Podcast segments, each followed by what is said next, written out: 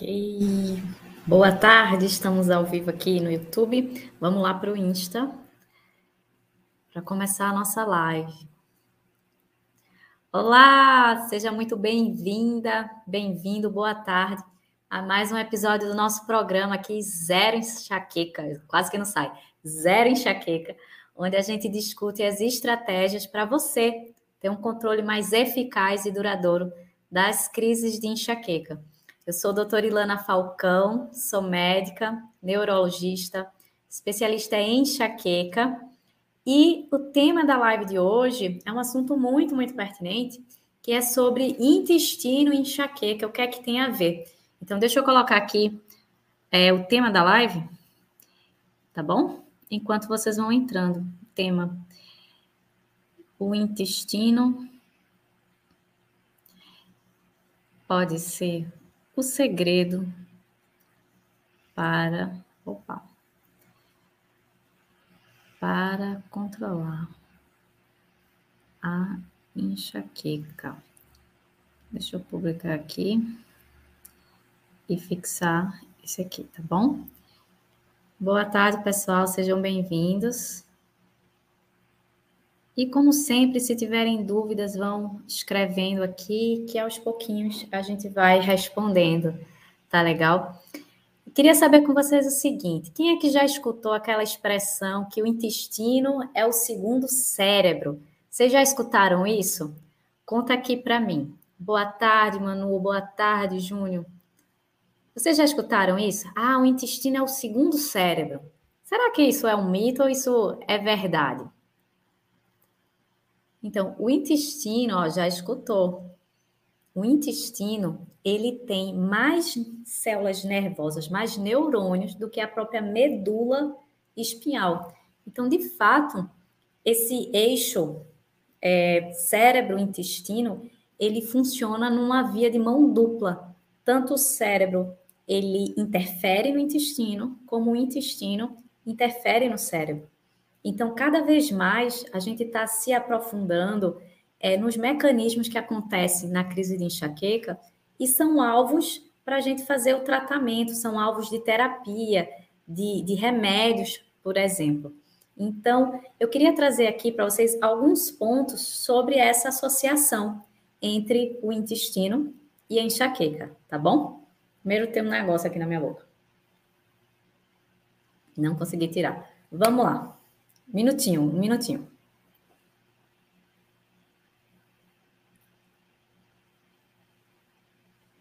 Gente, cabelo. Não ia conseguir fazer a live com cabelo na boca, tá? Acontece. então, vamos lá. É, qual é essa relação entre intestino e enxaqueca? Primeiro, se a gente for parar para pensar, qual é um sintoma muito associado à parte intestinal da enxaqueca? É a náusea, né? A náusea, ela é tão frequente que ela faz parte do critério diagnóstico e ela pode aparecer em qualquer fase, em qualquer fase de uma crise de enxaqueca. Então, lembrando aqui que a enxaqueca tem as cinco fases, vocês vão cansar de escutar eu falar isso, mas vocês vão é, aprender, aprender por osmose. Então, a enxaqueca ela tem cinco fases: a fase pré-monitória, a fase de aura, a fase de dor de cabeça propriamente dita, a fase pós-drômica e a fase intercrises, entre uma crise e outra. Então, a náusea, ela pode ocorrer em qualquer uma dessas fases. E quando a náusea a náusea está muito frequente, significa que uma pessoa tem uma tendência maior a ter enxaqueca crônica, aquela enxaqueca que são mais de 15 dias por mês com dor de cabeça. Embora possa a gente parecer assim que a náusea vem do estômago, na verdade a náusea da enxaqueca é associada ao cérebro existe o cérebro da gente, ele não é uma, ah, uma fábrica que tem várias regiões específicas. Região para mexer a mão direita, região para sentir eu dar um beliscão, região do equilíbrio, região da visão. Existe um centro de náusea e vômito no cérebro. Vocês sabiam disso? Pois é, existe. É esse centro que ele está ativado, como todo o cérebro fica ativado na crise de enxaqueca, e por isso que vem a náusea. Então, além de ter uma parte realmente local que a gente vai falar, a náusea ela tem esse esse não é gatilho, esse estímulo, essa ativação do centro de náusea e vômito de dentro da cabeça que a gente tem, tá bom? Por exemplo, para ficar mais, mais fácil aqui para pegar. É, vocês já escutaram aquela história de uma pessoa que tem meningite? Meningite é a inflamação das meninges, da, da cobertura do cérebro.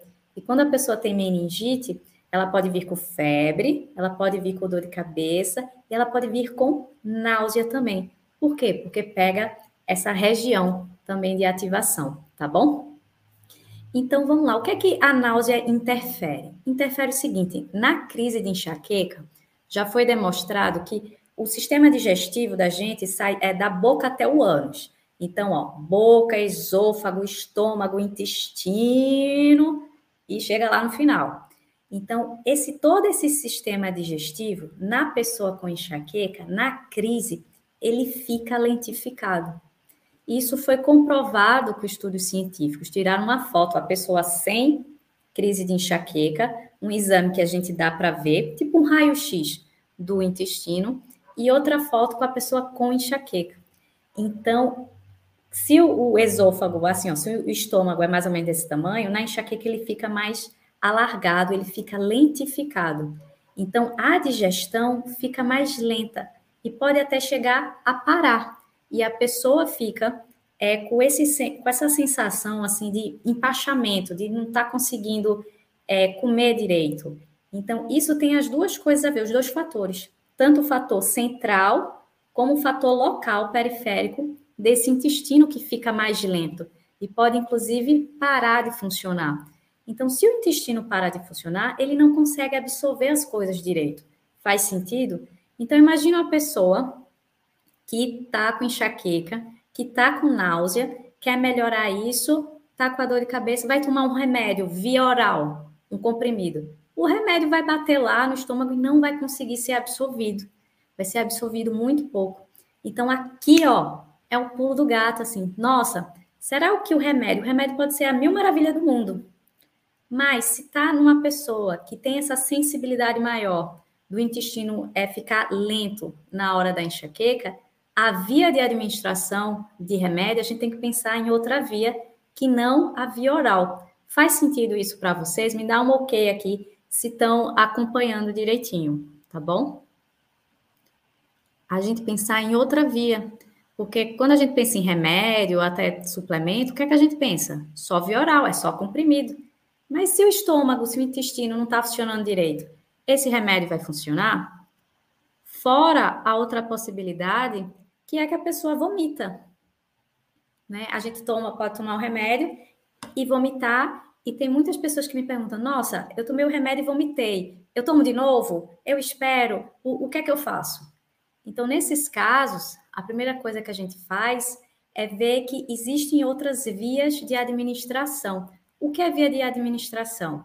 Existe o comprimido sublingual que você bota na, a, abaixo da língua e ele dissolve sozinho. Então, ele pula todo esse gastro, esse sistema digestivo e vai para a corrente sanguínea. Então, ele é, é, a mucosa aqui da boca, ela tem muito vaso sanguíneo. Então, ela é boa para absorver. Então, a gente pode usar é, sublingual. A gente pode usar a mucosa do nariz. Então, existe remédio nasal, não sei se vocês conhecem, mas nasal para tratar a crise de enxaqueca. Tem a sumitriptana nasal, que você coloca, e tem outro também que é a argotamina nasal, que você também coloca. Então, são opções terapêuticas. A gente tem também a injeção. Na hora da crise, a gente fazer uma injeção na barriga, feito insulina, que tem que fazer injeção na barriga, no subcutâneo, existe um remédio para enxaqueca na hora da crise que a gente faz injeção também. E pula essa parte do sistema digestivo, então é melhor absorvida. E também tem a via, é, a mucosa anal também, com supositórios. Aqui no Brasil, a gente tem muito é, receio de fazer essa questão de supositório, mas pensando cientificamente em qualquer via assim que possa é, favorecer uma absorção melhor, a, a via de supositório também é uma opção de fazer anti-inflamatórios por supositório, por exemplo. Vocês sabiam, deixa eu, eu entender aqui se vocês já sabiam que existia remédio nasal para crise de enxaqueca e também injeção, se vocês já sabiam disso. Ó, a Patrícia está falando que ela sente sintoma digestivo na crise, né? Sente a barriga estufada quando tem enxaqueca. É muito comum, tá, Patrícia? Por isso que eu falo que a enxaqueca é uma doença sistêmica. Ela pega o sistema todo, né? O corpo todo. É uma doença neuro neurológica que ela tem vários, vários sintomas. E um dos sintomas são, inclusive, sintomas gastrointestinais. É isso mesmo. Tem um sintoma aqui na barriga. Deixa eu ver aqui, acho que eu pulei uma perguntinha. Não sabia, Joelma. Pois é, então informação é poder, o que vocês estão fazendo aqui, tá certo? Tendo informação de qualidade e com credibilidade. Então, às vezes a gente fica batendo na parede e pensar assim: ah, enxaqueca é só usar analgésico, é só usar a dipirona paracetamol, mas não existem outras formas de administração. E isso pode mudar o jogo no seu controle da enxaqueca. Faz sentido isso para vocês? Então, existe esses remédios. A outra parte que eu queria trazer, além dessa questão de lentificação gastrointestinal é essa associação desse eixo cérebro, cérebro-intestino. O intestino da gente tem aquelas bactérias. Quando a gente tem diarreia, você lembra daquela história assim? Não, a flora bacteriana. A gente não já escutou isso? Flora bacteriana tem que repor a flora bacteriana. Então é o seguinte: a gente tem bactérias que a gente convive e convive bem com elas, tá? A gente tem bactérias em várias regiões do corpo. Na pele a gente tem bactérias, na boca a gente tem bactérias. Então, no intestino da gente é o, lugar, a casinha de vários micro-organismos, não só bactérias, mas a grande maioria é bactérias. Então, essas bactérias são, são muito, na casa assim de trilhões, trilhões de espécies de bactérias. Então, a gente saber que tem bactéria do bem e tem bactérias do mal. Então, quando a bactéria assim do mal causa um desequilíbrio dessa flora intestinal, que a gente nem chama mais de flora intestinal agora. A gente chama mais de microbiota, microbioma, micro, pequenininho, bioma de o ambiente ali das, das bactérias, desses micro-organismos. Então, existe um equilíbrio. As bactérias estão no corpo da gente porque elas têm benefícios do corpo da gente e elas também trazem é, benefícios para a gente. Então, as bactérias é como se fossem várias fabricazinhas, elas contribuem para a nossa saúde, para o nosso equilíbrio, para o nosso bem-estar. Por exemplo, elas produzem também neurotransmissores. O que são os neurotransmissores? São os mensageiros químicos. Entre um neurônio e outro, eles não. Como é que eles vão conversar se eles não se tocam? Eles conversam através de mensagens, como se fossem cartinhas. E essas mensagens são os mensageiros químicos, que são proteínas, são os neurotransmissores. Eu acredito que vocês já devem ter escutado algum deles, né? A questão da dopamina, serotonina, é, endorfina, são todos neurotransmissores. E as bactérias, elas produzem. Por exemplo, a serotonina total produzida do corpo, 90% dela é da, vem da fabricação das bactérias. Ela vai ter uma atuação mais local, tá certo? Do que a, a serotonina central, mas ela produz mais de 90%. Então, as bactérias, elas atuam também no sistema de defesa da gente, no sistema imune, no sistema imunológico, é, formando, vamos dizer assim, as armazinhas para as células de defesa, para as células brancas, terem como lutar, então, é um jogo de equilíbrio. Então, o que é que a gente quer? A gente quer que as bactérias do bem, elas sejam muito bem tratadas, tá certo? Para a gente manter esse equilíbrio. Quando não tem esse equilíbrio, acontece o seguinte, acontece inflamação. E inflamação piora crises de enxaqueca, porque a enxaqueca também é uma inflamação, tá certo? Se a gente pensar no, no intestino, no, no, trato intestinal, imagina ele como se fosse um cano, tá? Um cano bem fechadinho. Mas ele é uma célula coladinha com a outra, assim, ó, que fecha o caninho, tá? Isso é a luz intestinal que a gente chama, ó. E aqui passa a comida. Quando dá tudo perfeito, uma célula tá coladinha com a outra, tudo funciona bem. Quando começa a ter inflamação, começa a abrir os espaços entre uma célula e outra. E aquele alimento que para a gente ser absorvido, ele tem que ser, o alimento fica pastoso, fica aquela papinha, e ele vai quebrando para ficar bem pequenininho, de proteína, quebra, quebra, quebra, quebra. Quando está bem pequenininho, a gente absorve. Mas se tem esse espaço aberto, uma proteína grande, ela passa. E o corpo não reconhece isso. Ativa o sistema de defesa. Opa, a gente tem um corpo estranho aqui, que é essa proteína. Então, começa a provocar inflamação. Então, o que é a inflamação? Essas células que de defesa que viram que essa, essa molécula, essa proteína grande, que não era para passar, era para ser bem quebradinha. Mas como teve essa inflamação, ó, ela passa. A gente chama isso de permeabilidade da luz intestinal. Tem um, um termo em inglês que significa assim, leaky gut, que seria mais ou menos vazamento intestinal, mas dá uma impressão diferente, né? Vazamento intestinal, como se fosse incontinência fecal, mas não é. É essa questão aqui, ó, na, da célula, da microcélula. Então, de pequenas estruturas, que eu quero dizer. Então, passa essa estrutura e causa inflamação, porque o corpo não reconhece isso como seu, reconhece como estranho. Olha, tem essa proteína aqui. Será que é um bicho? Será que é alguma coisa? Chama o exército. Então, recruta várias células que liberam várias substâncias e causa reação inflamatória ali no intestino e esses mensageiros inflamatórios chegam pela corrente sanguínea até a cabeça, numa pessoa que já tem enxaqueca, que o sistema de dor está hiperreativo e piora a dor de cabeça. Entenderam o racional que tem essa conexão entre o intestino e a, a enxaqueca? Fala assim, dá um legal para mim, ou assim, se não entendeu que eu, eu explico de outra forma, tá bom? A Joelma, ó, psh, Explodiu a cabeça. Clareou, bota hashtag clareou ou hashtag repete aqui para mim, por favor, tá? A Patrícia está falando que sabia da injeção, não sabia do nasal. Isso. Mamãe está aqui presente.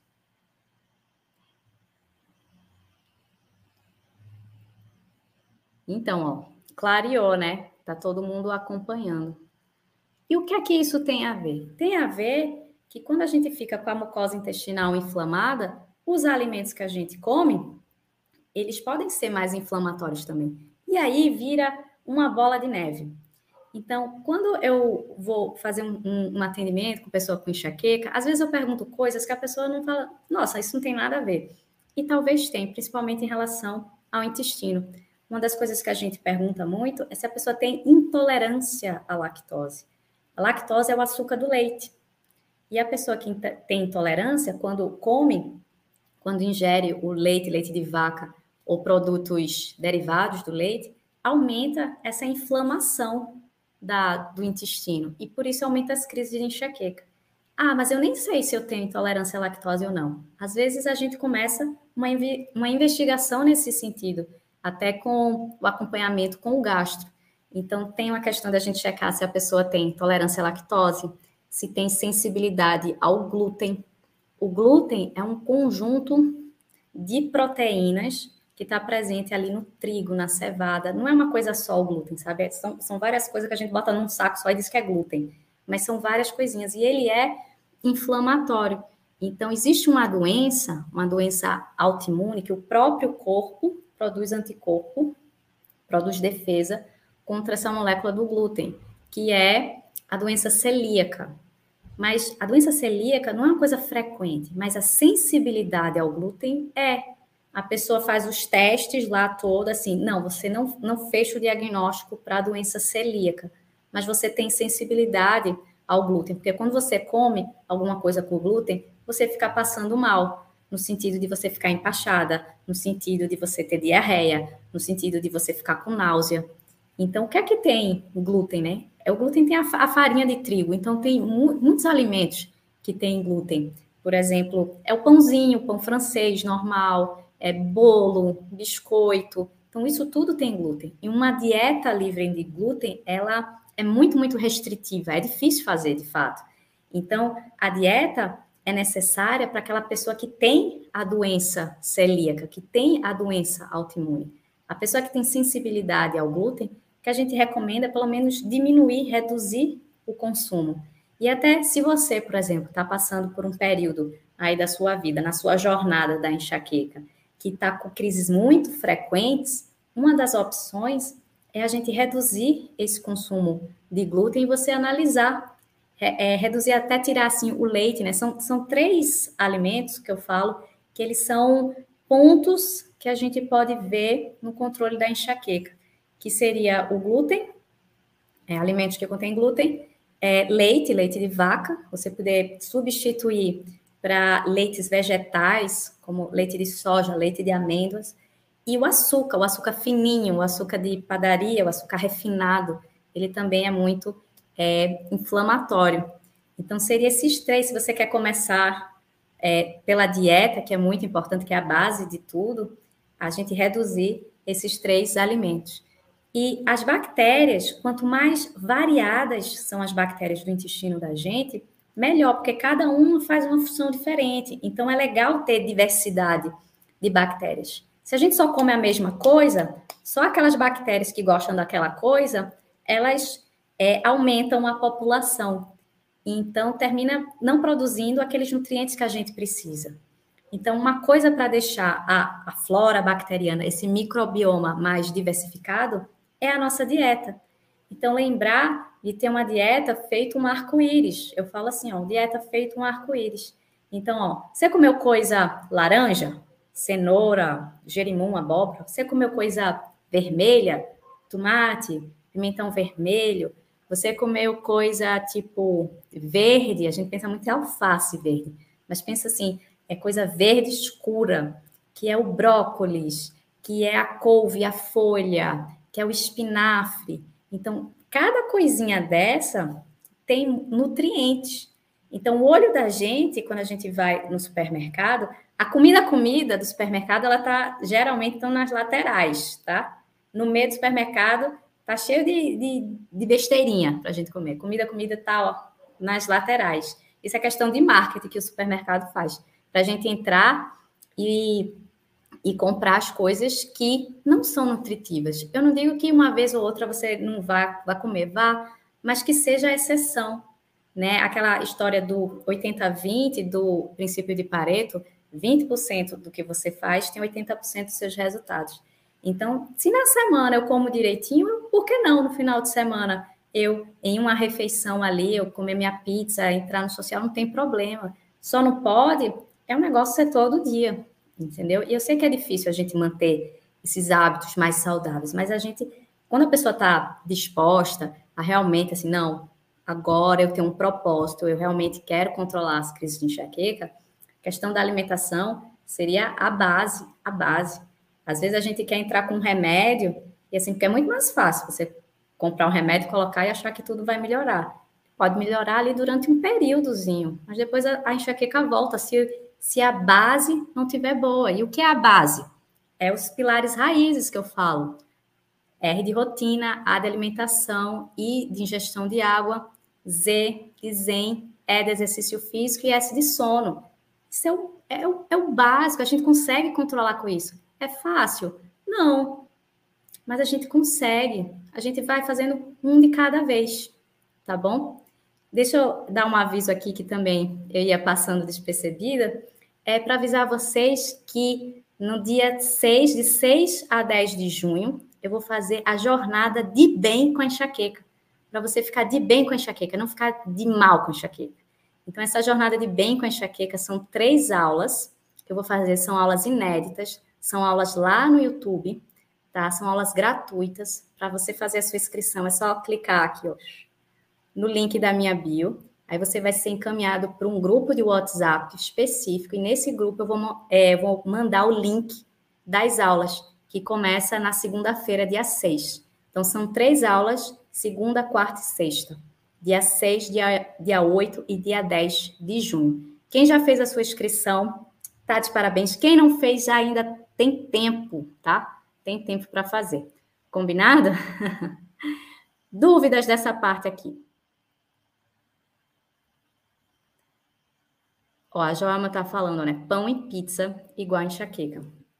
Pão tem a questão do glúten, a pizza tem a questão do glúten e do queijo e do molho e do tipo de queijo que pode dar, né? Se for queijo assim, cheddar, se for gorgonzola. Então, gatilho alimentar, ele é muito variável. Eu sempre falo que ele é um gatilho assim complementar. Geralmente existe outra coisa para vir o alimento. Algumas pessoas, uma porcentagem pequenininha, de fato, tem o gatilho alimentar. Por exemplo, ah, toda vez que eu tomo suco de maracujá, eu tenho crise. Então, já testou várias vezes, aí tem. Aí a gente faz uma, um período de restrição desse alimento e depois volta aos pouquinhos, tá bom? Opa. É isso aí, pessoal. Deixa eu ver mais. Acho que eu não passei não nenhuma perguntinha. A Juliana Renault está aqui. Valeu, Ju. Patrícia, toda vez que como molho vermelho tem crise, aí tem que saber o que é. Molho industrial, ele tem muito aditivo, né? Tem muita substância química para o molho ficar mais tempo, para ele durar mais, tem muito conservante. Então, a ideia sempre aqui é uma dieta mais é, natural possível, à base de frutas e vegetais. Sabe aquela história de pirâmide alimentar? a gente não, não, não, fala mais de pirâmide alimentar, a gente fala de prato, é redondo, porque a gente tem noção que a gente come é um prato redondo. Então, metade do prato é vegetais, metade do prato é vegetais. Outro terço, metade é vegetais, a outra metade a gente divide em duas. Então, um quarto é de proteínas, pode ser veget, animal ou vegetal, proteínas, e o outro quarto é de, de grãos, tá? E de é, carboidratos, né? E nesse espaço, pouquinho gordura saudável, tá? O que substitui o glúten? É, geralmente, assim, você ir na, no supermercado e comprar uma coisa gluten free não significa que você está fazendo uma substituição muito boa, não. A ideia é tirar o glúten e colocar outro alimento mais nutritivo. Então, existe um profissional de saúde que se especializou nisso, que é o nutricionista. E sim, ele ajuda demais a gente aqui a fazer essas substituições, né? Porque não adianta eu falar assim, ah, substitui, não sei, por tapioca, por exemplo. Mas isso vai ser uma refeição, né? Então, com o nutricionista, um bom nutricionista, ele vai fazer o teu, o teu cardápio e vai adaptar às suas preferências. É muito importante a gente fazer isso, né? Ter essa adaptação às preferências. Tá bem? Consegui entender. Joia, Jeane. Beleza. Deixa eu ver mais aqui que eu queria trazer para vocês. Essa, sim. Aí, dessa questão de, das bactérias, as bactérias do bem, elas, para ter essa diversidade, é tudo que a gente come. Mas a gente, é, como é que essas bactérias foram parar aí no intestino da gente?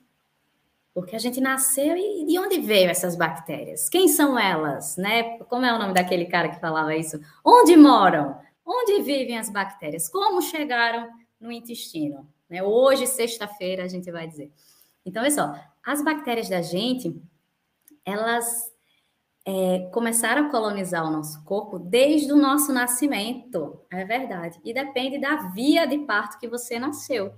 Se você foi de parto normal, é um tipo de bactérias que começou a colonizar você. Se você foi de parto cesáreo, é outro tipo de bactérias. O local que você mora, o país que você mora, a cidade que você mora, tem um certo perfil de bactérias. Por exemplo, a gente aqui brasileira é diferente do pessoal da Índia, que tem um perfil diferente de, de bactérias. Então, outra coisa que muda muito é a dieta, que a gente já falou, é o principal que muda o tipo de bactéria que a gente tem e também o uso de antibióticos. Essa história de ficar usando antibiótico, ah, eu tô com uma coisinha de garganta, e nem sabe se é bacteriano ou viral, a maioria das inflamações são virais. Antibiótico não vai funcionar para uma inflamação, uma infecção viral. Então a gente termina, quando a gente usa antibiótico, no intuito de matar a bactéria ruim que está invadindo a gente, a gente também mexe nas bactérias do intestino da gente. Então, por isso a gente tem que fazer o uso racional, né, o uso racional dos antibióticos, porque vai chegar tá um tempo a gente tem bactérias super, como é que se diz assim, super resistentes a antibióticos, né? Porque a gente está usando demais sem necessidade. É claro que você te, tiver uma amidalite bacteriana, você usar um antibiótico, excelente. Foi para isso que ele foi feito. Mas não, ah, eu uso um antibiótico, eu estou me passando mal e dois dias depois para. Entendeu? É, é isso que, que faz aumentar a resistência das bactérias. Então, é por isso que tem estudos associando o quê? Voltando aqui para a enxaqueca, sobre pré-bióticos e probióticos para a enxaqueca. Então, hoje a gente não tem uma recomendação assim oficial, mas estudos cada vez mais, estudo com mais pessoas, porque estudo pequenininho já mostra benefício, mas a gente precisa de evidências mais fortes, estudo com muita gente. Precisa de estudo com muita gente para ter uma recomendação clínica. Mas para vocês saberem aqui que sim, a gente pode, mexendo nessas bactérias intestinais, a gente pode melhorar as crises de enxaqueca por causa dessa associação de inflamação. Então, tem estudos aí maiores correndo com pré-bióticos e pós-bióticos, e probióticos, pós-bióticos, não, probióticos, tá bom? A Giane está falando assim: tenho vontade de trocar proteína animal por outra, não gosto mais de carnes. É, a carne vermelha, ela, ela tem benefícios, mas ela, se a gente botar na balança, ela tem mais malefícios do que benefícios da carne vermelha. Então, a carne vermelha, por exemplo, ela tem vitamina B12. Ok, legal, mas ela tem muita gordura, então é, é ruim para o colesterol, né? É ruim para a questão de doenças cardiovasculares, a carne vermelha. Por isso que a gente diz, ah, come carne branca, como questão de, de peixe, de frango, de suíno, né? E tem algumas pessoas em relação, não, eu quero ser vegetariano. Então, se você vai é, ser vegetariano, o montante, o tanto, o volume que você tem que comer de proteína vegetal para alcançar aquele nutriente que você precisa tem que ser maior. Então, você tem que comer várias vezes no dia, mais quantidade de vegetais para suprir essa necessidade. E às vezes a gente tem que fazer, de fato, é, suplementos, né? Suplementos de minerais e de vitaminas em pessoas que são vegetarianas ou veganas, de fato, né? E tem, é, tem até outro termo, que é lácteo, e que também não come, não come ovo e não é vegano. Tem umas classificações, mas vocês já entenderam, o vegetariano ou vegano, a gente tem que ter um cuidadinho melhor em relação a, a suplementos, tá? Outra dúvida aqui. Então, Jeane, começa, se você, carnes que você não quer no total, nem carne branca, começa a ter, a comer mais vegetais, tá? Vegetais, raízes, legumes, isso, tá bom? Acho que eu já respondi essa do glúten. Tem mais perguntinhas? Então é isso, pessoal. Acho que vamos encerrar aqui nossa, nossa live. Tenho uma última pergunta aqui da Patrícia. Posso fazer uso de riboflavina por tempo prolongado para prevenir enxaqueca? A riboflavina é o um nome chique para a vitamina B2. Ela é uma vitamina hidrossolúvel. O que é que significa? Que ela, ela, ela, é, ela é absorvida com a água, assim. O excesso sai no xixi, tá? O excesso sai, sai no xixi. E é tanto que a gente vê que fica amarelão, né? A vitamina B2 fica amarelão no xixi. Então, até o momento, não tem prejuízo você fazer por muito tempo. O mínimo, mínimo que a gente recomenda de suplemento é três meses para você notar se está tendo resultado com os suplementos. Gosto muito de vitamina B2 e de magnésio como suplemento para enxaqueca, tá bom? Beleza, é isso aí. Lembrando que a gente fez essa semana de aquecimento da nossa jornada de bem com a para ficar de bem com a enxaqueca. Segunda-feira tem mais. Segunda-feira tem mais e o horário é às 8h15 da noite. Se ficou alguma dúvida, manda um direct para mim, tá bom? Pessoal, valeu. Obrigada aqui pela companhia e até a próxima. Tchau, tchau.